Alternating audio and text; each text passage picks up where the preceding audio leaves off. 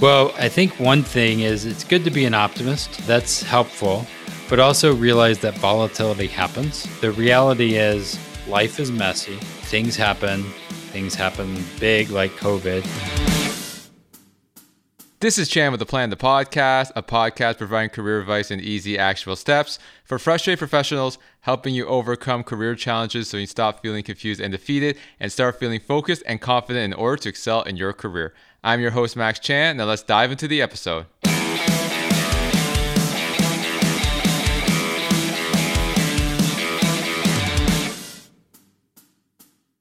Hey, Brandon, welcome to the show. Hey, thanks for having me, Max. I'm excited to, you know, be a part of your plan. Yes, and today we're going to talk about people's finance plan. a good segue. And speaking of that, as you know, right now with everything going on, layoffs, recession, cost of living going up, a lot of this is really destroying people's mental health. But one of the podcast episodes that you've done for your own podcast is why mental health is more important than money. And some people may not agree with that. Mm-hmm. Well, if I can't pay my bills, isn't money more important than mental health? So that's what we're going to dive into. But before we do that, why don't you uh, tell the audience your expertise and how you got into the financial space? Yeah, so it's kind of a long, weird story. I want to be a, a change maker, want to make a difference in the world. And in that, we learned about the coffee industry and started our own coffee shop, which is like probably the not the smartest move when you want to be financially independent to start a cafe. But we started that. The coffee shop's name was Overflow, and it was all about making a difference in the world. But in that whole thing, I realized I wasn't taking care of myself and we weren't able to overflow to other things because we couldn't take care of ourselves. Our own mental health was a little challenged. And so we had sold that business, learned a lot, learned about this infinite banking concept that helped us save actually saved our business and helped us sell it. And um, realized that there's a lot of things where money and our mental health are all interconnected. A lot of times people aren't even connecting the dots there, right? And it's just really interesting, even whenever I think about the idea of mental health and budgeting and money, we don't connect the dots, but yet it's it is very much interconnected, right? The reason for divorce oftentimes is money, right? Which is mental health kind of stuff, right? Maybe, and on and on. So, anyway, we are activists. We want to make a difference in the world, and doing it in an ethical way in the finance world seemed le- good. We didn't realize how corrupt the financial industry is, though. Are you able to dive in more towards like why you're saying that the financial industry is corrupt? I mean, just learning. Like some of it is, you know, we're told to divest in and put in like Tesla stock or this stock or that stock. And our self worth is in other people's businesses, even. And we're divesting from ourselves. And we aren't even keeping a solid foundation, stable foundation, because that's the way the economy is built on risk. It's built on hurry up and grow and not building it on stable footing. And that's how our budgets, our financial lives are too, is like why save when there's no incentive to? You do make a good point about the why save when there's no incentive to, because you probably dive into this a bit more. If your definition of saving is just putting it into a bank account, a checking account, and just letting it sit there, then obviously that's not a good idea because then inflation is just going to eat it up. But for you, obviously, you're the expert here. How can someone save smartly without, again, getting inflation eating up all those savings you've uh, built over time? Yeah, I think that a couple things you want to make sure of is again thinking about mental health is looking back and saying, okay, mo- majority of people don't have an emergency setup in general, right? And so savings in just a savings account may you might have some what I call lazy money and you want to build that in. So so there's a couple methods that I think about is like using and living off of 60 or 70% of our income versus 110% and using a credit card because that's just not smart, but we're told to consume, right? And then we wonder why we bought this thing, but yet it didn't leave us happier, but we got this high, right? And so having a good cash flow management system first is really important. So, first, before where to put your money, it doesn't even matter. Having the good habits around, you know, the, this idea, richest man in Babylon, 10% of all you earn is for you to keep. So, first off, start building the habits, healthy habits that are going to be in a good spot. And that's going to impact you in so many other ways psychologically, mentally, emotionally, right?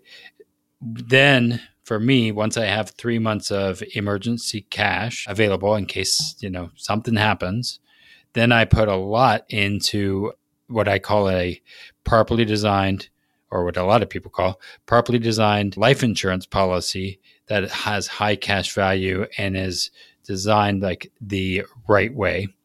And then that's my second tier that I then use. It's used for all kinds of things for emergency, long term emergency, and other things, right?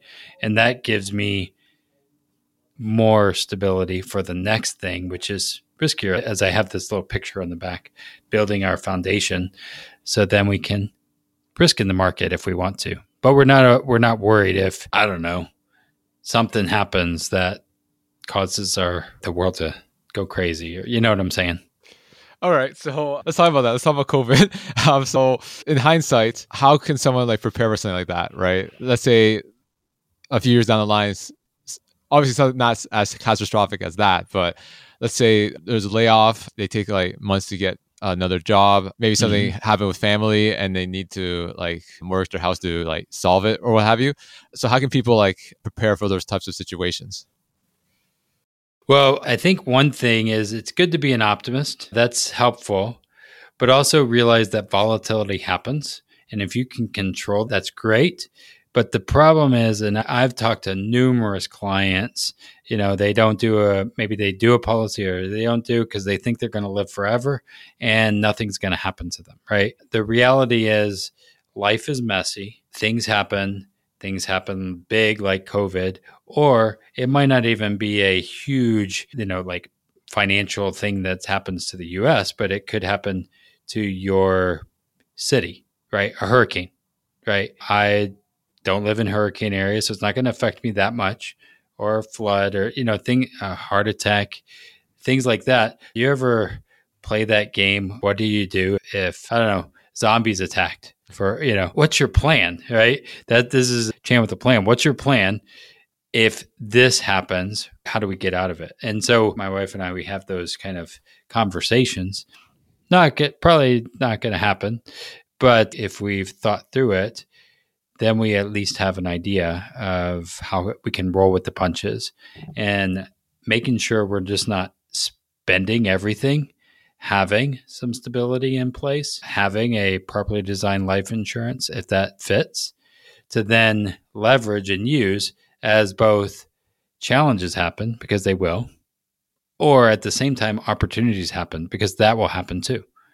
And so you want to have a good foundation so you can take advantage of opportunities and unfortunately deal with challenges. Going back what you said about like building foundational pieces and having good money habits, one of the things mm-hmm. that is common is the more someone makes, the more they get into debt, right? Which doesn't make any sense because like let's say you make 60k and then you make 80 and then 100 you would assume that they would have more money but you realize that a lot of these people actually are still living check to check even though they have made more money incrementally over time so what are some common mistakes yeah. that they've done to get themselves in that situation well, you got to remember our world is all about consumerism. You know, what we say is healthy is how big are we growing? Right. And I think that's a challenge in and of itself, right? Where the economy is all about growth. And if you look at the human body, if we keep eating, right, we will get fat, we'll get overweight, we'll be on drugs and things like that. It's not healthy. And so having a good cash flow management system is really important. I mean, I'm okay with spending if you can, if you should. Like if it's income is there, but a lot of times people are like, you know, I deserve it. So I'm going to go buy this car that I can't afford because, you know, I deserve it. Well, no, the bank's going to tell you you deserve it and commercials are, but having a good system in place so the numbers tell me do I deserve it or not? That's why I love profit first. That's why I love thinking about the envelope system is it's just the numbers are going to tell us if we can do it or not. You know, and not just say, well, I'll get a I'll just use a credit card. That's my emergency fund and that's not healthy.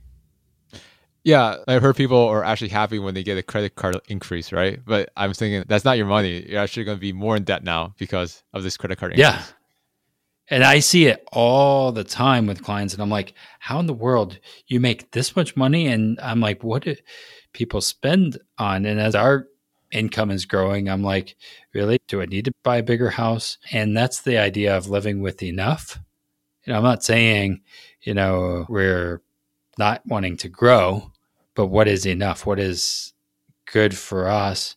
And being okay and content with what I have I think that's good, but also in a growth mindset of I still want more, but I don't need to spend it all. Yeah, for sure. So you talk about like the envelope system, right? So can you walk us through more yeah. of that as well as other additional money management strategies to help people improve their mental health? Yeah, so I think that one of the things that we've thought again a lot about this and thinking about going back to COVID, right? So so the world is in chaos in a lot of ways. You know, our tax strategies are chaos. The or not the tax strategies, but are just figuring out taxes, for example, and you know different business models, all kinds of stuff. It's chaos. It's confusing. Even saving and retiring and putting into a 401k, like try and figure out how a 401k works. It's complicated. Then you go into healthcare system, right? And so I think it's by design that it's chaos actually. And that's confusing, haphazard, anxious, overwhelming and stressful. That's why people are where the metrics of, you know, all of this mental health is happening is because there's just too much chaos going on. Right. And we need to realize we are in chaos. We're like running in place, not going anywhere. Right. And thinking we are. Right. Again, it's confusing, haphazard, anxious, overwhelming, and stressful. That's a great acronym. Right. But what we need to do, and something I've thought a lot about, is we need to be still. We need to actually stop. And too many people don't even know how to stop because our world is told keep moving, right? And we don't know how to even sit with our thoughts. And so what we call is the still method. And if you go to wealthwisdomfp.com slash still, you can download the method.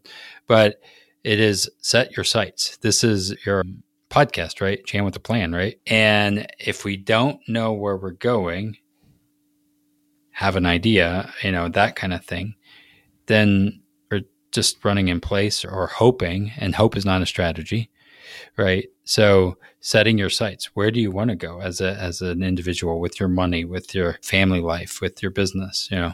And only you can answer that, right? So that's the plan, right? Setting your sights. Then you have to track your in and out. So it doesn't matter if you have a plan, but you got to track so track is, you know, the budgeting part, the things that people hate, right? They don't know, want to budget, but I don't know, call it something else. You know, managing cash flow. Like that's, I believe Jeff Bezos and the rich people, they do manage cash flow. They understand where that's going.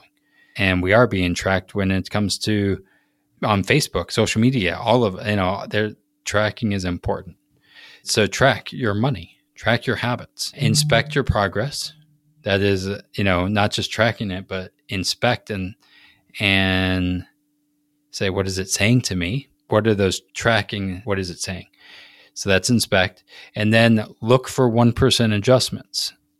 It's the little things that happen. Like we didn't just all of a sudden get to this mental health crisis right in our world. It's 1% adjustments in the wrong direction is really what happened. And so we need to look for 1% adjustments in the right direction. And then the last L is live deliberately. If we live deliberately, and that goes back into the other part, then as we're deliberate in our money habits, we're deliberate in our actions, deliberate in where I put my money, whether it's an infinite banking policy or whatever, that's going to help me. For sure. So go back to what I was going to say. One of the things right now is people think that housing is out of reach, at least where I, I live, right? Because I live in Canada and the housing market is pretty expensive right now. Mm-hmm. So a lot of younger generation who are trying to get into the housing market, they feel like giving up because their salaries are basically not matching the pace of housing going up, right? So even though they have a mm-hmm. plan, they don't think it's actually going to come to fruition because of how high the housing is going up compared to their salaries. So what is yep. your thoughts on that? Like is it still possible? And if so, like what are some strategies that you can suggest to ensure to them that it's not as bleak as it seems? Yeah, I think some is why are we going for some of these big mega houses, right? In the real estate world, we're told, well, you deserve three bedrooms and, you know, a hot tub and all this. And we end up buying a house we can't afford. Right. And I think that sometimes good, but there's also this move of the tiny house movement where people are, you know, asking about what with the housing market, what do you really want? is it a big house? Is it this or is it experiences? Right. Again, going back to the still method of what is it that I value? And maybe if you do want that, starting to build the systems in place, the savings portion in place, so then you can make that jump when it's time. I'll tell you, when we sold our business, we had plenty of money right? Plenty of money, but we were in a transition. Trying to get a house for somebody who is a business owner when you are changing jobs or changing businesses, it's really hard to get a loan. So we had to wait a year before we were able to buy our property and move from one state to another. It felt like our life was on hold, right? But while we knew, but yet we were stacking up the cash while building our system and then we bought our house. Is, the you might know this day, March 13th of 2020. That was the day pretty much the world shut down. Is the day I was closing on our property. And then yeah, it was nuts. Best time to buy. I was like, is this the worst time to buy or the best time? I, the world's about to fall apart. Uh, it's right the day COVID really hit in, if you remember that. But yeah it was all about timing mm-hmm. and being okay with, hey, we got to wait a year. Let's build the pieces. So then when it is time, we can take it. As bad as it sounds, consumerism is more about that instant gratification, right? So instead of like working your mm-hmm. way towards a goal, such as buying your first house, they'd rather have that fancy purse or go to a fancy restaurant because it's instant, right? But if you're making yeah. all these like instant gratification decisions, you're never going to achieve the long term wealth that you're looking for. Yeah. And that's again why the still method is important. What do you want? And then you reverse engineer. So, in order to get what you want, some things may not have, may not be there. And a lot of times, again, in our capitalist, consumeristic culture, everybody has a plan for your money. And if you don't have a plan, someone else will one of the reasons of consumerism is to compare yourself to others, right? So if you got a fancy car, then they want a car. If you have the latest iPhone, then they want the iPhone, mm-hmm. right? It's like a competing game. Again, yeah. like you said, like companies have a plan for your money. It's whether you have a plan for it or they're going to plan for you on how to spend it. So how do you avoid all those distractions so you stay focused towards your goals? Because what's the way it is now with the digital age, like you got a lot of distraction. Everybody's telling you to give the money to them, while the yeah. long and boring even though that's where the most success is, people can't wait, right? Because of all these short-term distractions. So how can people like stay the course without getting distracted with other things? Well, again, there's certain things where the metrics tell me what I need to focus on.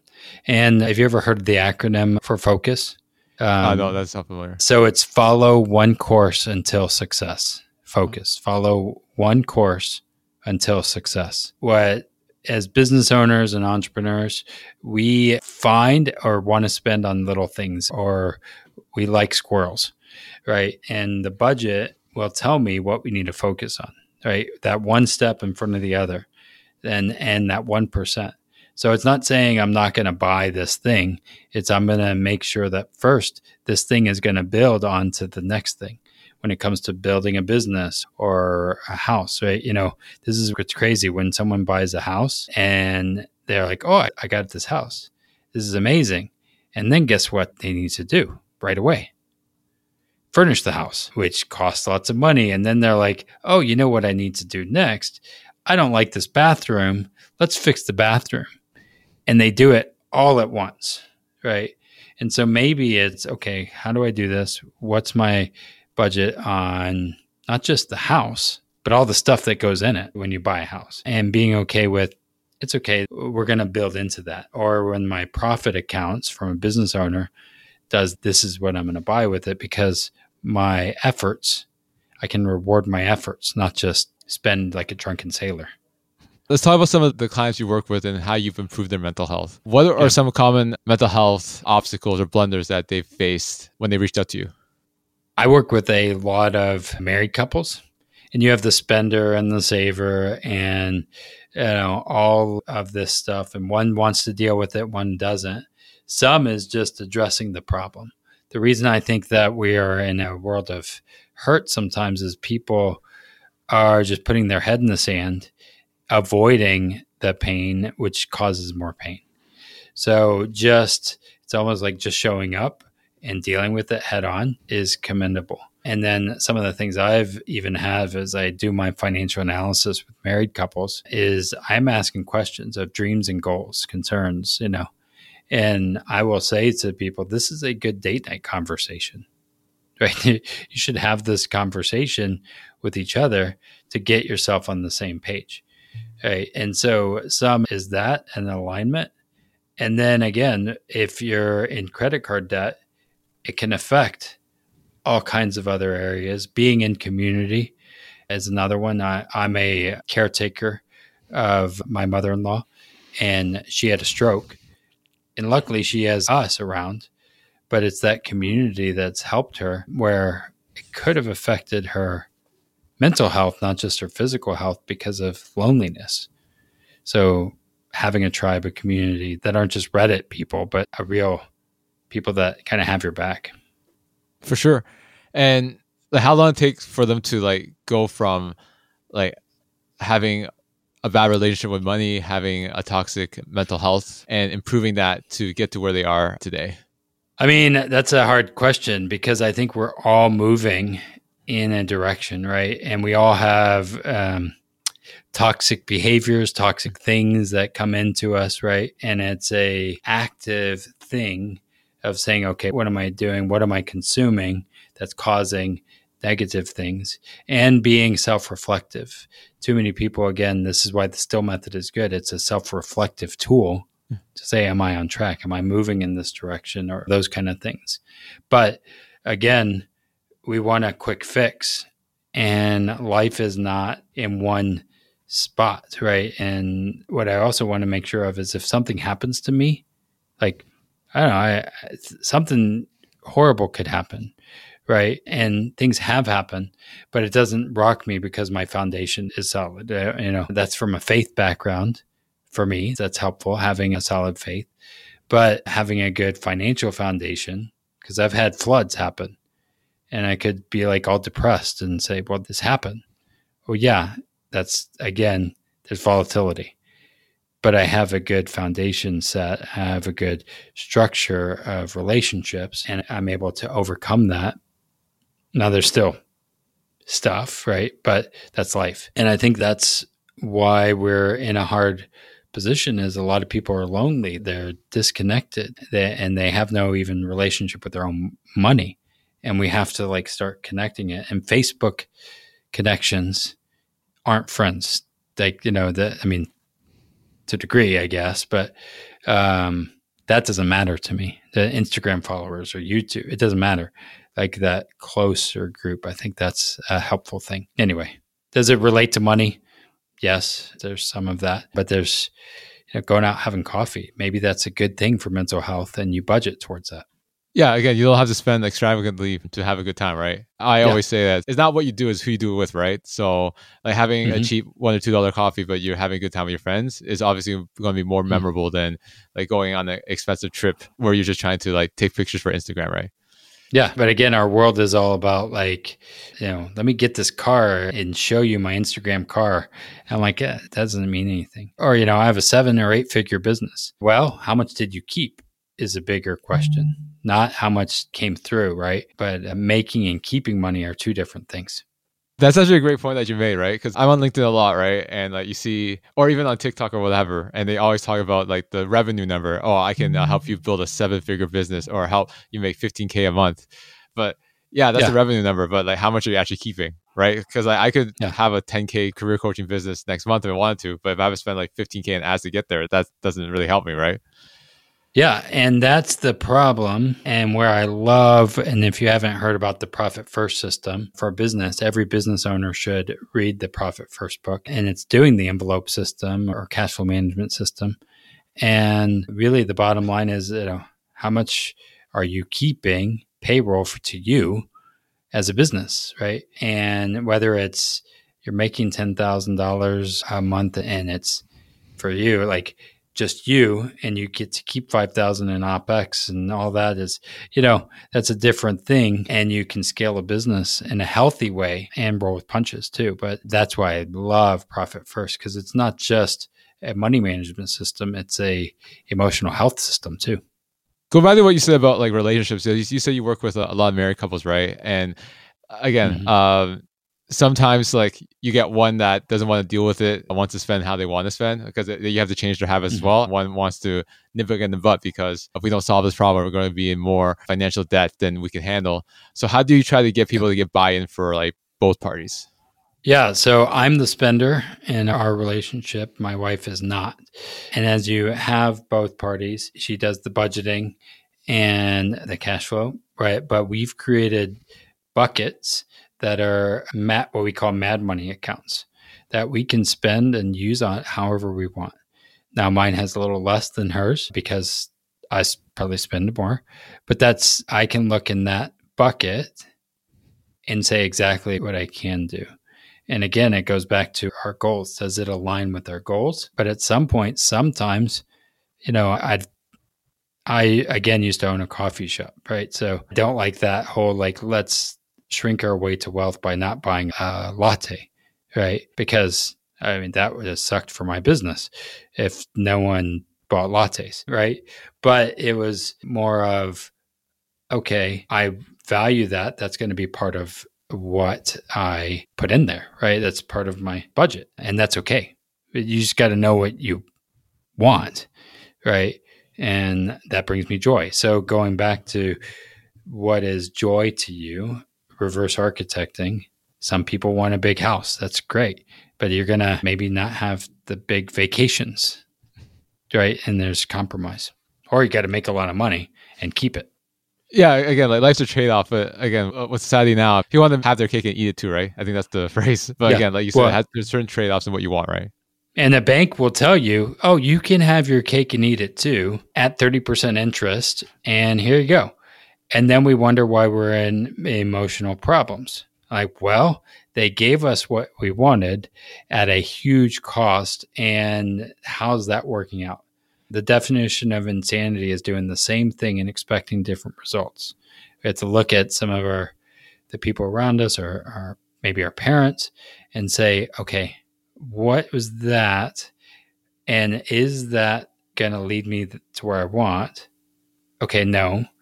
Then let's, we got to change our behaviors. We don't have to be the product of the people around us. We can change that.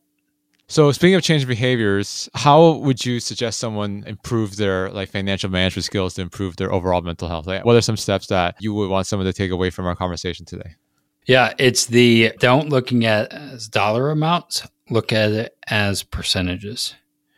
Right? So as I live and this is where people expand and the, and all the people who make more money, they spend more money. Well, a dollar, if I make a dollar, whether I'm underpaid or overpaid doesn't matter, but I need to sit you ever heard the tithe model in in church, right? So the tithe model is 10% of all it goes to God. It's a really great model, but let's say you don't tithe, right? But if you did nine, it's then 90% and you live off of 90%. So then we call it the grandma strategy. 10% goes to long term, 10% towards medium term, and 10% towards short term. And you live off of 60%.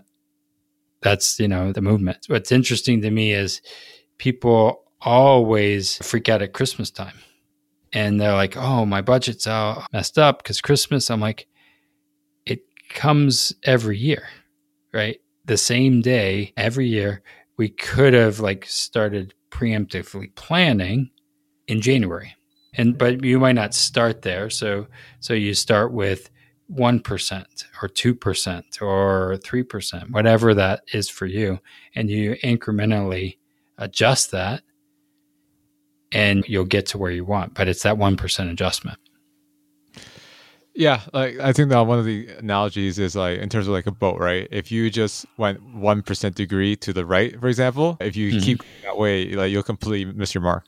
Yep. You need to like re-look and say, okay, are we on track? And adjust. So your plan, like don't look at dollars, look at percentages. That's great for someone that's like, for example, not in a lot of debt. But what if someone's in a lot of debt right now? How do those percentages change in the short term before they can get to that model that you've proposed? Yeah. Yeah. So some is thinking a long range of how did you get there? One, maybe it was college, right? And maybe I was ridiculous, a drunken sailor, if you will, right? And sometimes there's consequences to your actions. You're going to make, and it's going to be harder actually in the system. The financial system is built to keep us in poverty and in drag, right? I mean, I think that's by design that was done that way. And so for, first is learning, understanding that those credit cards, one is stop bad behaviors. Maybe again, I just said drink lattes, but if you're if you got in a bad position, maybe you need to lower that for a season for a time. I don't know, but only you know where you're at and what are the sacrifices that you need to do to overcome that and I've used like my life insurance policies that have helped people get out of debt, but it's not a quick fix kind of deal. It's a mindset shift and you have to like change behaviors. Like I've helped clients get out of high interest debt using their house and they ended up back in debt because they never actually did the exercise of paying themselves back or doing those kind of things. And I think that's an emotional and mental thing, not a money thing, right? But they are interconnected.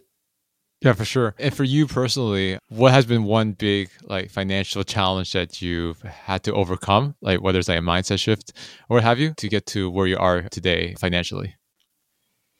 Yeah, I mean, both me and my wife came from poverty, meaning like, you know, federal assistance, all that from family. My mom was a single mom. And so to come from here to where we're at, you know, are we super wealthy and billionaires? Not yet, but wealth is more than money to me. And I also have a four year old. So I'm like, man, look at where we are. But it's little steps over time that have gotten us here. And so I'm excited. I've made, you know, life is a winding road. I wish I would have known certain things when I was 20, but I probably wouldn't have listened to myself anyway. Right. So, you know, I did the coffee shop, but that was a great experience that cost a lot of money, but I didn't have to go to college for it. So I have a good bachelor's in business from School of Hard Knocks, right? And other things. So we've been able to use our experiences to help others. And really, the Still method, what we do at Wealth Wisdom FP, it's all just saying, hey, this is what we learned. And if you have a good dashboard, like learning how to fly a plane, you got to know what plan is. And if you understand that, that's really important. But if you don't know the controls, and you just give up the controls to somebody else and say, get me there, that's going to cause problems. So I'm a one of, hey, let's take control of this. And for someone that wants help in taking financial control of their life, how can people reach out to you to learn more about what you do and how you can help them? Yeah, so we have a website, Wealth Wisdom FP. That's wealthwisdomfp.com. If you go to wealthwisdomfp.com slash community, we have a community platform through Mighty Networks. Max, you should totally join it. And it is a great community where we're just writing about things, our videos, our YouTube. The main thing I want people to know is, you know, find us or somebody. None of us have the answers, all the answers. It comes from within a, a lot and you have to figure out to be the master of your own ship but find the guides that can help you because mental health and money are interconnected and if we don't think so look at the world around us right now and, speaking and, of that like do you have any advice for people that are going through hard financial times with all going on right now? Like, what's your advice for them?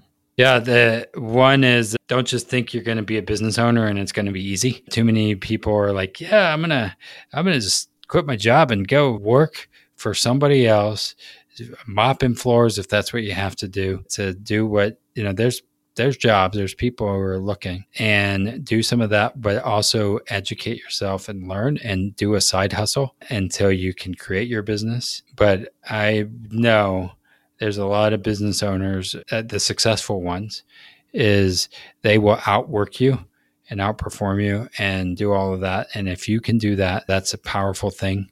But don't just think, oh, if I start my own business, I don't have to work that much. I can work 20 hours instead of 40. I'm like, eh, no, you work 60 instead of, anyway, at least in the beginning.